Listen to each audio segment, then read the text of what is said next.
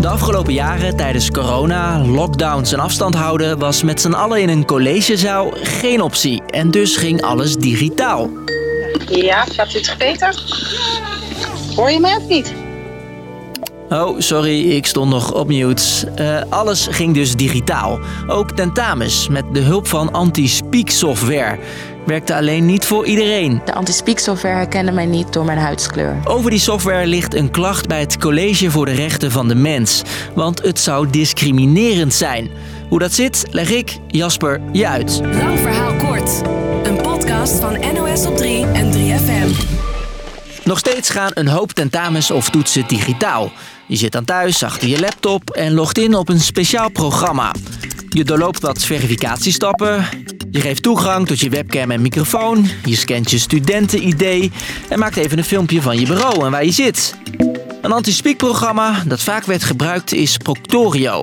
Mijn collega Sophie, Hi. haar stem ken je misschien van deze podcast, maakte ook het tv-programma Reference Man. Dit is Reference Man, de standaard mens. Daarin dook ze in de wereld van dit soort software en sprak met verschillende experts.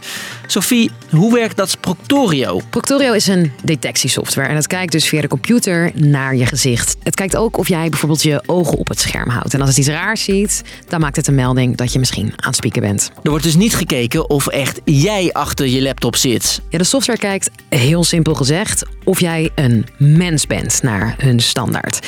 Het heeft zichzelf door allemaal foto's van het internet te bestuderen aangeleerd wat een normaal gezicht is en kan daarom ook zien als jij iets vreemds doet. Zodra dit soort software een mens detecteert, kan jij je tentamen maken. En ondertussen checkt het of je niet stiekem zit te googelen.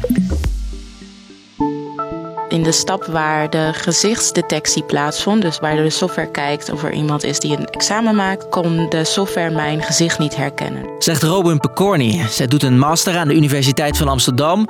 En al die stappen, waar ik net al over vertelde, werkten bij haar online tentamen niet. Want ze heeft een donkere huid. En dat is voor die Proctorio software lastig. Of het is te donker, of die zei er is geen gezicht te herkennen hier.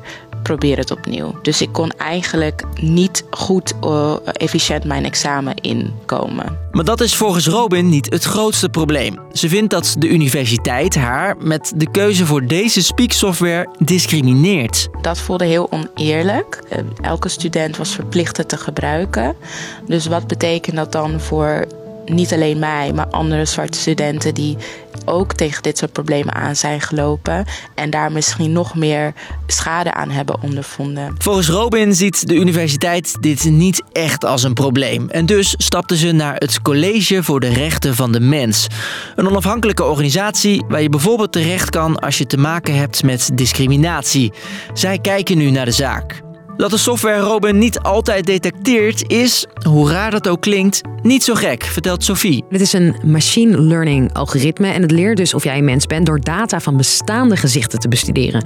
En daar zijn bijvoorbeeld databanken voor en vaak zit zo'n databank vol met witte gezichten. Een probleem dat niet nieuw is. Ja, dit is een bekend probleem en we zien het ook vaker. Denk bijvoorbeeld aan de automatische paspoortcontrole op Schiphol. Die heeft ook meer moeite met het herkennen van mensen met een donkere huidskleur. De technologie is op dit moment nog op een plek waar het witte mensen beter herkent dan mensen van kleur. Ook Proctorio zelf zegt op een website dat de anti-speak software bij sommige gezichten slechter werkt. Oké, de afgelopen coronajaren was dit soort software een makkelijke en snelle oplossing om tentamens toch door te laten gaan. Ook op de Vrije Universiteit Amsterdam, die dus dat Proctorio gebruikte. Daarmee hebben we geprobeerd zoveel mogelijk de studievertraging voor studenten te voorkomen. Voor veel studenten een belangrijke oplossing dus. Maar zoals je net al hoorde, er zitten wel wat haken en ogen aan. Dit zegt de VU daarover. We hebben het programma alleen ingezet als er geen andere manier was om de toets af te nemen. Uh, momenteel zetten we het programma uh, voor tentamens niet meer in. Maar wat als we straks nog een keer in lockdown zitten? Dan kan dat Proctorio wel weer eens handig zijn. En in dat geval moet er volgens Robin wel echt wat veranderen. Het moet software zijn dat iedereen kan gebruiken, ongeacht uh, huidskleur of uh, handicap. Er zijn bijvoorbeeld al alternatieven geweest tijdens de coronapandemie, bijvoorbeeld met videobelsoftware, waar een professor of een surveillant live meekijkt. Het College voor de Rechten van de Mens kijkt nu dus naar de zaak en komt over twee weken met een conclusie. Dus, lang verhaal kort. Door corona waren veel tentamens ineens online, vanuit huis. En nog steeds gebeurt dat, met hulp van anti-speak software. Dat programma werkt alleen niet altijd even goed, vooral bij mensen met een donkere huidskleur. Het College voor de Rechten van de Mens checkt nu of universiteiten zo'n programma nog wel moeten gebruiken. Was de podcast weer? Ik zet de microfoon weer op mute. Oh, wacht, dat was iets te vroeg. Uh, ik wilde nog zeggen dat we elke werkdag rond 5 uur er weer zijn met een nieuwe aflevering. Ja, nu mag je weer op mute.